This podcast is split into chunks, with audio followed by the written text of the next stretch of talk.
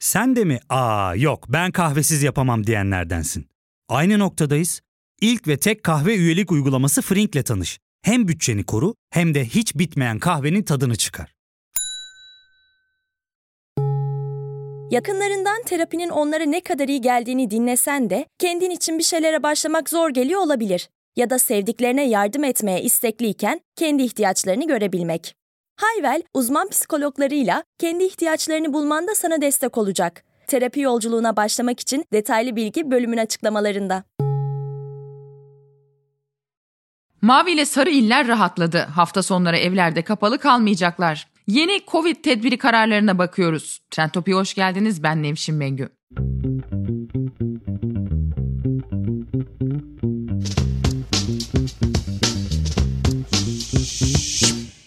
Türkiye pek çok devlete nazaran coğrafi alan ve nüfus itibariyle büyük bir ülke olduğu için adımlarımızı kademeli şekilde atmamız gerekiyor.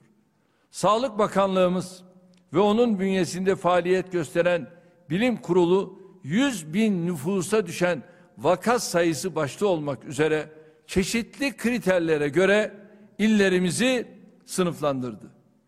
Bu değerlendirmeye göre de 81 vilayetimiz düşük riskli mavi, orta riskli sarı, yüksek riskli turuncu ve çok yüksek riskli kırmızı olarak renklere ayrıldı. Her hafta risk durumuna göre illerimizin renkleri yeniden tespit edilecek. Ayrıca her iki haftada bir de normalleşme uygulaması güncellenecek. Cumhurbaşkanı Erdoğan normalleşme adımlarını bu konuşmasında açıkladı. Bu açıklama daha önce de koronavirüs tedbirleri konurken yapılmıştı. Hatırlarsanız benzer bir açıklama o zaman da kafalar karışmıştı. Yine kafalar karıştı. Tam anlaşılamadı. Sağlık Bakanlığı'nın yayınladığı il il vaka sayılarının durumu haritası merakları bir miktar giderdi. En fazla vakanın görüldüğü iller kırmızı, daha az vakanın görüldüğü iller turuncu, daha da az vakanın görüldüğü iller sarı, en az vakanın görüldüğü illerde maviye boyanmıştı. Güneydoğu Anadolu illeri ve Uşak mavi renkteydi. Haritada epey mavra konusu yapıldı. HDP eş başkanı Pervin Buldan Twitter'a Adıyaman'ı kaybettik, Uşak'ı aldık diye yazdı. Espri yaptı. Bu tweet'e alınanlar oldu. MHP ve AK Partili siyasetçilerden karşı tweetler geldi. Gerçekten ülkemizde bırakın mizah anlayışını birbirimizi anlamak bile bu kadar zor mu sorusunu sordurdu atılan tweetler. Her neyse bu sefer konumuz iç siyasetteki bu çekişmeler değil. Açılma tedbirlerinin en önemlisi okullarla ilgili. Uzun bir sürenin ardından okullar yüz yüze eğitim için kapılarını açtı. İlkokullarda 8 ve 12. sınıflar ülke genelinde 2 Mart'ta açıldı. Okulların açılması meselesi de çetrefilli aslında şöyle ki. Düşük ve orta riskli illerde okul öncesi eğitim kurumlarında tam zamanlı, ilkokullarda seyreltilmiş sınıflarda haftada 2 gün, ortaokul 5, 6, 7. sınıflarda seyreltilmiş gruplar halinde haftada 2 gün, ortaokul 8. sınıflarda seyreltilmiş gruplar halinde haftada 12-22 saat, lise hazırlık 9, 10, 11. sınıflarda seyreltilmiş gruplar halinde haftada 2 gün, lise 12. sınıflarda da seyreltilmiş gruplar halinde haftada 16-24 saat olacak şekilde yüz yüze eğitime başlandı. Yüksek ve çok yüksek riskli illerde okullar okul öncesi eğitim kurumlarında tam zamanlı, ilkokullarda seyreltilmiş gruplar halinde haftada 2 gün, 8. sınıflarda seyreltilmiş gruplar halinde haftada 12-22 saat, 12. sınıflarda seyreltilmiş gruplar halinde haftada 16-24 saat olarak başlandı. Yaklaşık bir senelik bir aranın ardından öğrenciler ekran başından kalktı ve sınıflarına döndü. Velilerin bir kısmı rahatladı, bir kısmı ise ya çocuklarımız Covid-19 virüsünü kaparsa diye tedirgin. Trakya Üniversitesi Tıp Fakültesi Hastanesi Halk Sağlığı Anabilim Dalı Başkanı Profesör Doktor Faruk Yorulmaz, çocuklar okulda virüsü kapabilir, evde risk grubu kişiler varsa çocuklar okuldan döndüklerinde evde maske takmalılar diyor. Aman dikkat. Açılma adımını merakla bekleyenler elbette bir de hizmet sektörü yatırımcıları ve çalışanları. 2 Mart'tan itibaren çok yüksek riskli kentler dışında restoran, lokanta, kafeterya, tatlıcı pastane, kıraathane, çay bahçesi gibi yerler sabah 7, akşam 7 saatleri arasında %50 kapasiteyle açıldı. Sektör çok da memnun değil ama hiç yoktan da iyidir diyorlar. 65 yaş üstü e, neredeyse bir yıldır dışarı çıkamıyor, toplu taşıma araçlarına binemiyor. 65 yaş üstü kişiler üzerinde bu sürecin etkisini gazeteci arkadaşım Gülsin Harman araştırıyor. Gülsin yaptığı röportajlarda 65 yaş üstü kişilerin ayrımcılığa uğradıklarını hissettiklerini tespit etmiş. Çalışmanın detaylarını Deutsche Welle Türkçe'deki yayınımda anlattı. Yavaş yavaş hani arkadaşlarıma, çevreme de sorarak ya sizin anne babanız nasıl, aile büyükleri ne durumda o kadar çok insandan aynı şeyleri duydum ki evde kalmak onları daha da kötü yaptı. Şunun altını çizmek istiyorum. Hani benim ne öyle bir tıbbi bilgim var ne o alanda bir yeterliliğim var. Yasağın doğruluğunu ya da yanlışlığını tartışmıyorum.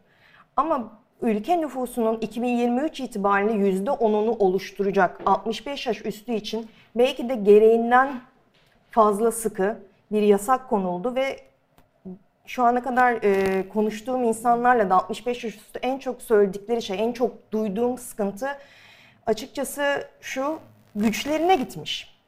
Yani bu ülkede belli bir şekilde iş güç sahibi olmuş, çocuk büyütmüş, yetiştirmiş, hayatını bir şekilde, sosyal hayatı, kamusal hayatı bir şekilde katılmış insanlara dışarıda bir virüs var ve siz onun ona nasıl başa çıkacağınızın kararını siz veremezsiniz. Hmm. Diyerek empoze edilmesine en tepeden bunu bir şekilde zorlanmasına karşı bir gücenme hali var. Hmm. Bir araştırma vardı, onun bir sonucu var çok enteresan.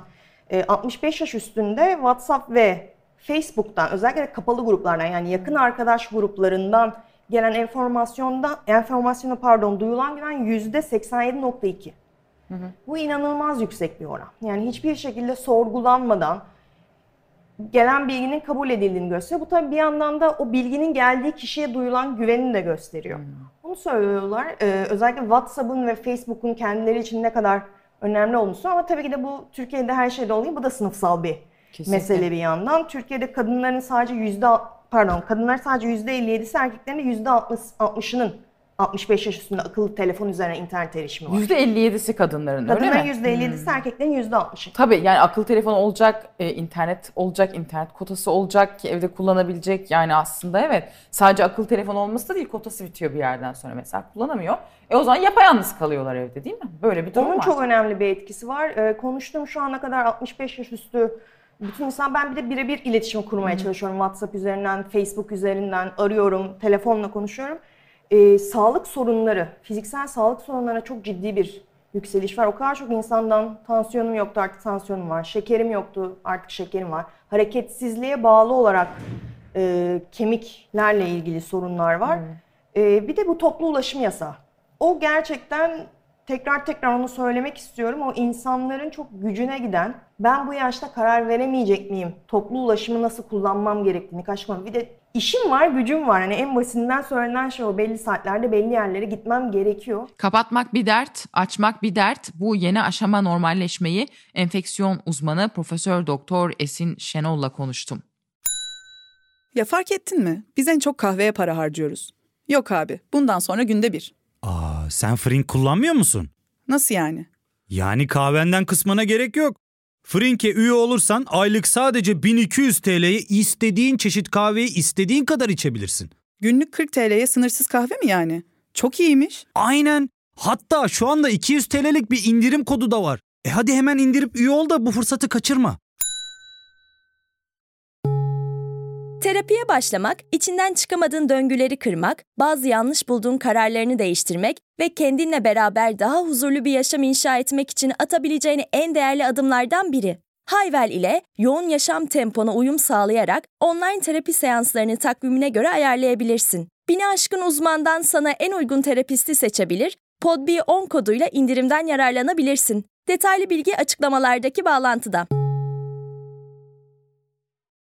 E, Esin Hocam bir şeye girdik hani normalleşme sürecine bir tür bir normalleşme sürecine girdik ya da girdik mi bilmiyorum. Yani bu sürecin sonu hayır mı şer mi ne diyorsunuz? Vallahi pek hayır gibi gözükmüyor. Yani keşke ağzımdan o kelime çıkabilse ama e, şöyle söyleyeyim hem vaka sayıları artıyor hem zaten hiçbir zaman anormalleşmemiştik.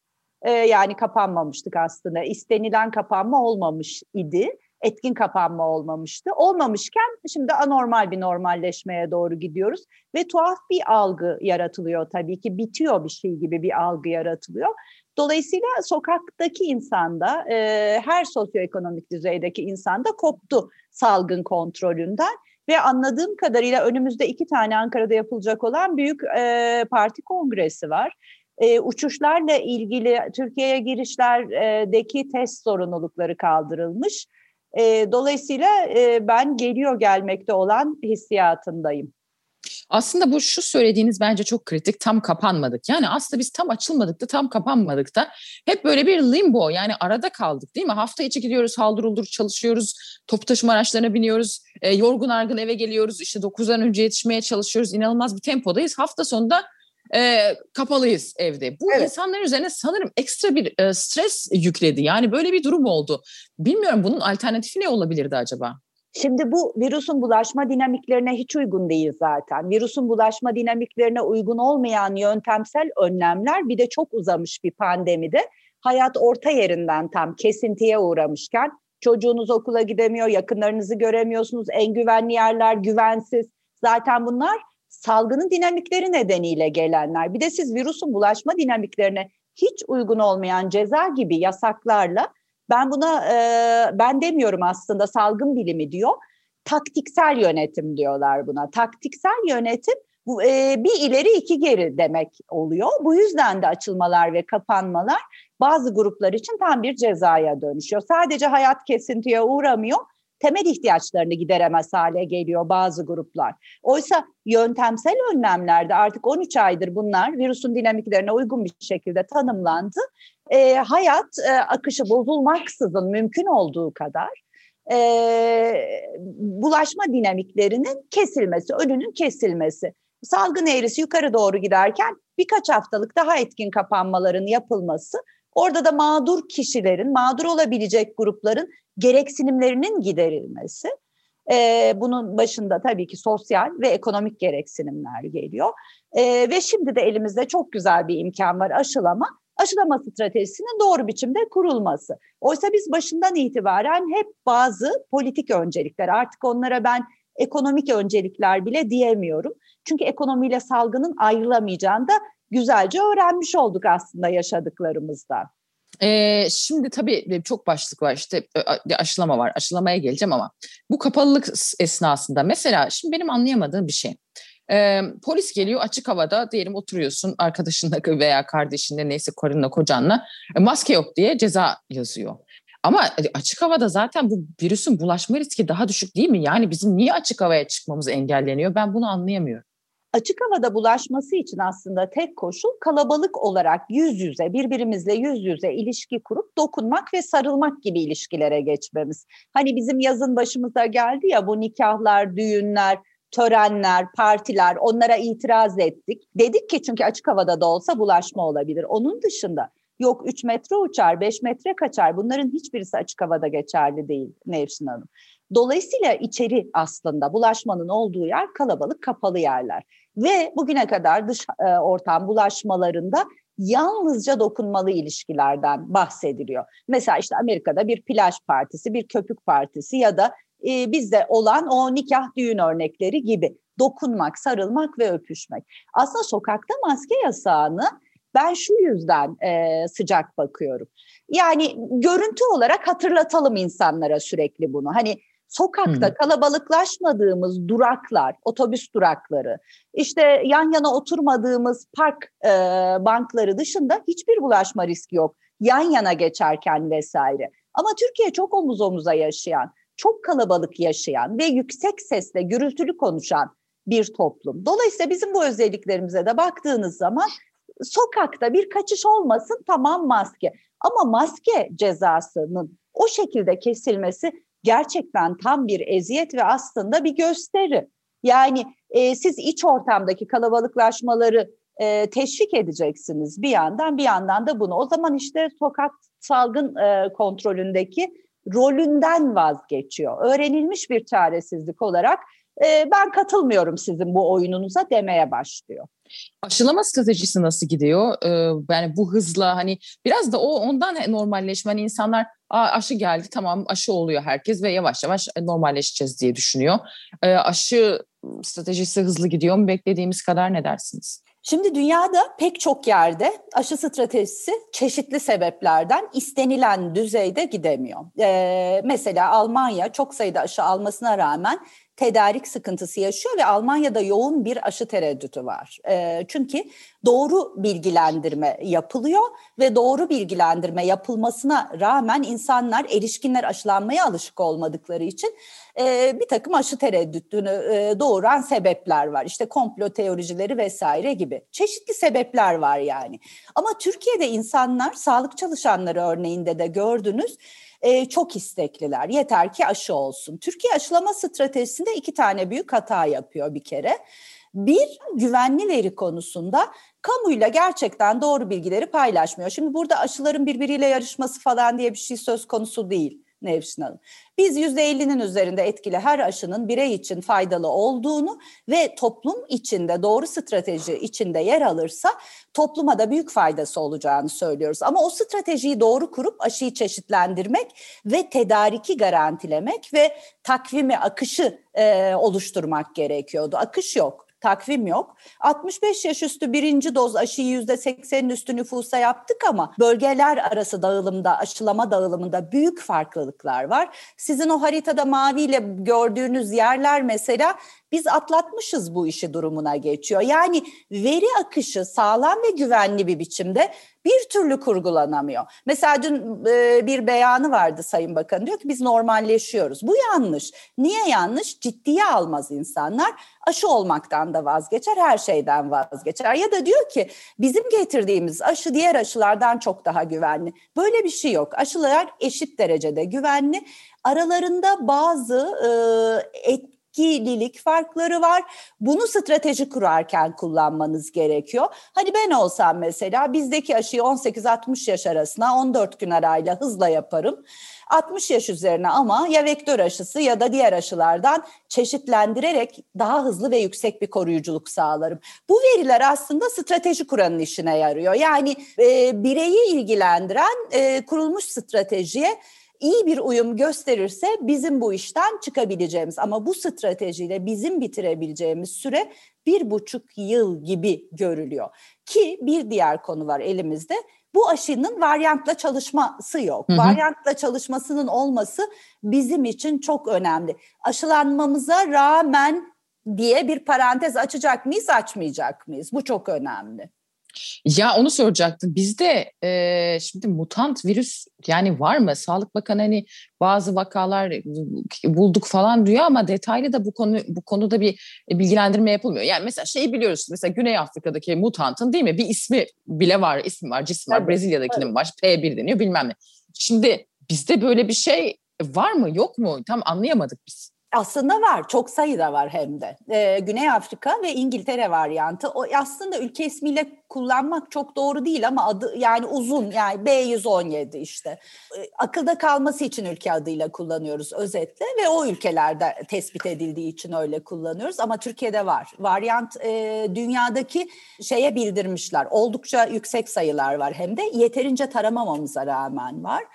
Ee, benim merkezimde de varyant saptanan hastalar var. Ee, dolayısıyla varyant var ve varyant bir topluma girdiği zaman çok hızlı böyle kar topu gibi büyüyen bir şey. Mesela İngiltere'yi tümüyle kapladı. Güney Afrika varyantı girdiği Amerika ülkelerinde e, oranın e, virüsüyle birleşti ve başka özellikler göstermeye başladı. Brezilya varyantı meselesi Brezilya e, başkanı elinde megafonla yoğun bakımların durumunu çok acıklı bir şekilde anlatıyor zaten çok hızlı yayıldı ve doğal immüniteden kaçıyor Brezilya varyantı. Amazon bölgesinde kitle bağışıklığına rağmen bir dalga yaptı ve daha önce geçirmiş olanlar da yaptı. Bizden de var artık böyle veriler. Yani daha önce geçirmiş ama e, varyantta tekrar infekte olan kişiler. E, Esin Belki Hocam de, biz yandık o zaman. Bu hiç gitmeyecek demek ki bu hastalık doğru strateji kuramazsak hiç gitmeyecek. Bizden hiç gitmeyecek. Ama ben ülkelerin bazılarının takvimlerini görüyorum. Mesela İngiltere varyanta rağmen yatıştırmaya başladı. Ee, İsrail varyanta rağmen yatıştırdı. Amerika kısıtlamalar konusunda son derece kötü yönetmesine rağmen aşılama stratejisini ve varyant analizi stratejisini doğru kurarak yeniden bilimin dilini kullanmaya başlayarak eyalet eyalet mesela Massachusetts eyaleti daha iyi gitmeye başladı. Almanya bir takvim açıklıyor. Aşılaması yavaş, yavaş olmasına rağmen Temmuz ortasında ben bu işi bitireceğim diyor. Ee, beklemediğim kadar yavaş giden Kanada vesaire var. Onlar nasıl bu aşılama stratejisini e, yürütecekler bilmiyorum ama çok etkin kapatma yapıyor onlar da. Biz şu anda evet yani belki Karadeniz bölgesinden kendi varyantımız bile çıkabilir bizim onu söyleyeyim. Çünkü Karadeniz bölgesindeki o kırmızılığın nedeni varyant değil ama o varyant o kırmızılıkta e, zaten yaşam alanı bulacak. Hmm. Ee, yani evet bu tabii düşündürücü ve korkutucu bir tablo. Ee, burada aşı şimdilik bu varyantlarda işe yarıyor deniyor ama yaramadığı bir noktada gelebilir değil mi?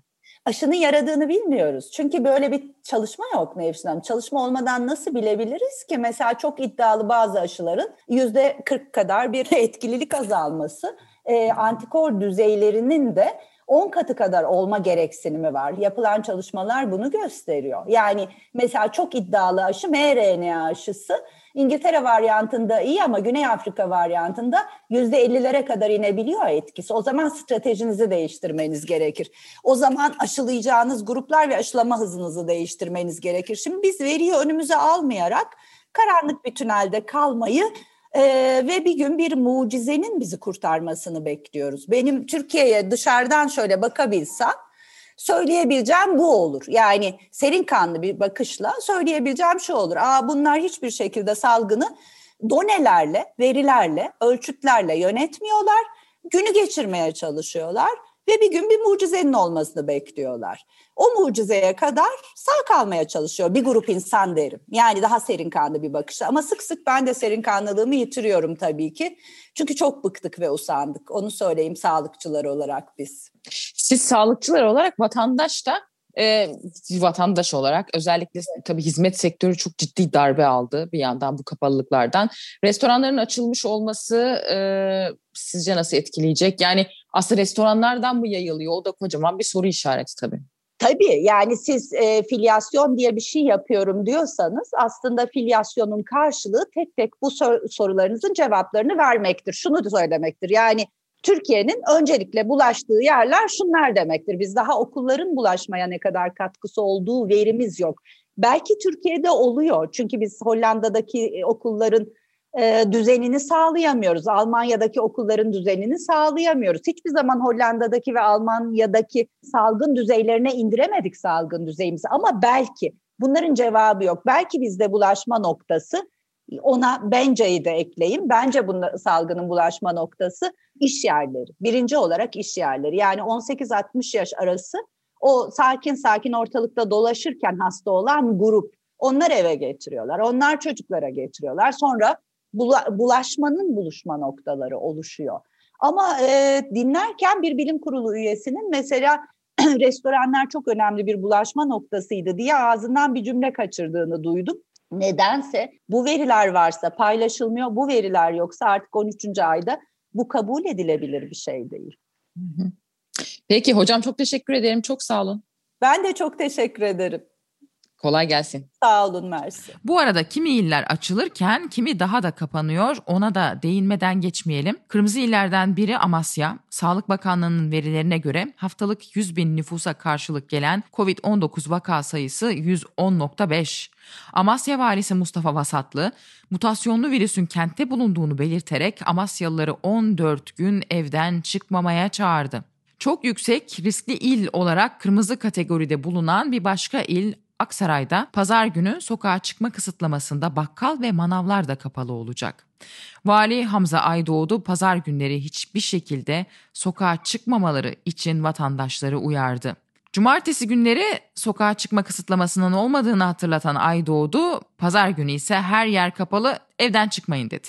Normalleşme denince dünyada en çok konuşulan yer Amerika Birleşik Devletleri'nin Teksas eyaleti. Teksas çok radikal bir karar aldı ve birdenbire %100 normalleşmeye gitti. Covid-19 artık yokmuş gibi maske takma zorunluluğu kaldırıldı, her yer açıldı. Texas valisi Greg Abbott açıklamayı Texas Bağımsızlık Günü'nde yaptı. Abbott aşı da geldi artık tedbirlere gerek yok dedi. Eyalet ve sağlık çalışanları şokta. Şu ana kadar Texas'ta sadece 2 milyon kişi aşılanmış durumda. Cumhuriyetçi valinin bu kararı almasının nedeni kimilerine göre aslında siyasi altında başka bir hesap var. Şöyle ki iki hafta kadar önce Teksas'ta bir soğuk hava felaketi yaşandı. Genellikle hep sıcak olan eyalette hava sıcaklıkları eksi 20, eksi 30 derecelere düştü. Kentin altyapısı buna hazır olmadığı için sistem çöktü. Pek çok yerde elektrikler gitti. Onlarca insan donarak ya da ısınmaya çalışırken yaşamını yitirdi. Açılma kararı biraz da bu felaketi unutturmaya yönelik deniyor. Tabii Amerika Birleşik Devletleri bizden farklı federal sistem. Eyaletler kendi kararlarını alıyor. Cumhuriyetçi valinin aldığı bu kararı Amerikan Başkanı Joe Biden tepki gösterdi. Maske yasağını kaldırtmak Neandertallere yakışan bir karar dedi. Bilmeyenleriniz için Neandertal 40 bin yıl önceye kadar yaşamış arkaik sapiens türü bir insandır. Vali Abbott ise Biden yönetimini Güney Teksas'tan ülkeye giriş yapan göçmenlerin yeterli Covid test ve kontrollerden geçmediğini asıl virüsün Biden yönetiminin bunun önüne geçmemesi sebebiyle yaydığını belirtti. And let's put aside the whole immigration issue and let's focus on this healthcare crisis uh, and that is uh, we're dealing with a world pandemic. And we're bringing in people from across the entire world. That the Biden administration uh, is not adequately testing, not quarantining, not doing anything about to prevent the spread of a pandemic in Texas, but also putting these people on buses and sending them to places uh, that could be near you or Atlanta or wherever. And so th- this is a, a, very irresponsible and reckless approach by the Biden administration if they really are trying to contain the spread of a pandemic. Açılma kapanma kıskacında bir başka ülkede Almanya Pandeminin başında popülaritesini arttıran Başbakan Merkel bu popülariteyi bir yılda hızla yitirdi. Hükümetin pandemi planına destek %70'ten %50'ye gerilemiş durumda. Almanya'da aşılama planlanandan çok daha yavaş gidiyor. E, fakat buna rağmen ülke yavaş yavaş açılma kararı aldı. Bakmayın orada da bu açılma süreci biraz karmaşık. Almanya'da Başbakan Angela Merkel başkanlığında toplanan eyalet başbakanları koronavirüs kısıtlamalarının aşamalı olarak kaldırılmasını öngören bir plan üzerinde uzlaştı. Toplantı az buz değil tam 9 saat sürdü. 5 aşamalı bir planda karar kılındı. 14 günlük zaman dilimlerinde vaka sayılarındaki gidişata göre açılma yavaş yavaş yapılacak. Bir bölgede açılma önlemleri vaka sayısında artışa yol açarsa el freni çekilecek ve tüm gevşetme önlemleri geri alınacak. Plana göre 7 günlük zaman diliminde 100 bin nüfusa düşen vaka sayısının 50'nin altında olduğu bölgelerde perakendeciler pazartesi gününden itibaren yeniden kepenk açabilecek. Vaka sayısının 50 ile 100 arasında seyrettiği bölgelerde müşteriler sadece önceden randevu alarak mağazalara gidebilecek edilecek. Vaka sayısında artış kaydedilmemesi durumunda 22 Mart'tan itibaren restoranların açık bölümleri, tiyatro ve sinema gibi kültürel faaliyetler ve belli koşullara bağlı olarak spor faaliyetleri de başlayabilecek. Vaka sayısının 50 ile 100 arasında olduğu bölgelerde bu faaliyetlerden yararlanmak sadece negatif test sonucu ibraz edilmesi durumunda mümkün olabilecek. 5 Nisan'dan itibaren vaka sayısının 7 günlük dilinde 100 bin nüfus başına 50'nin altına düştüğü bölgelerde açık alanlarda 50 kişiye kadar etkinliklere izin verilecek. Genel olarak Türkiye'ye baktık. Almanya ve Amerika Birleşik Devletleri'nden de örnekler verdik. Açılırken kendinizi korumayı ihmal etmeyin diyerek noktalıyorum. Trend Topi'yi Podbi Medya ile hazırlıyoruz. Yeni bölümde görüşmek üzere.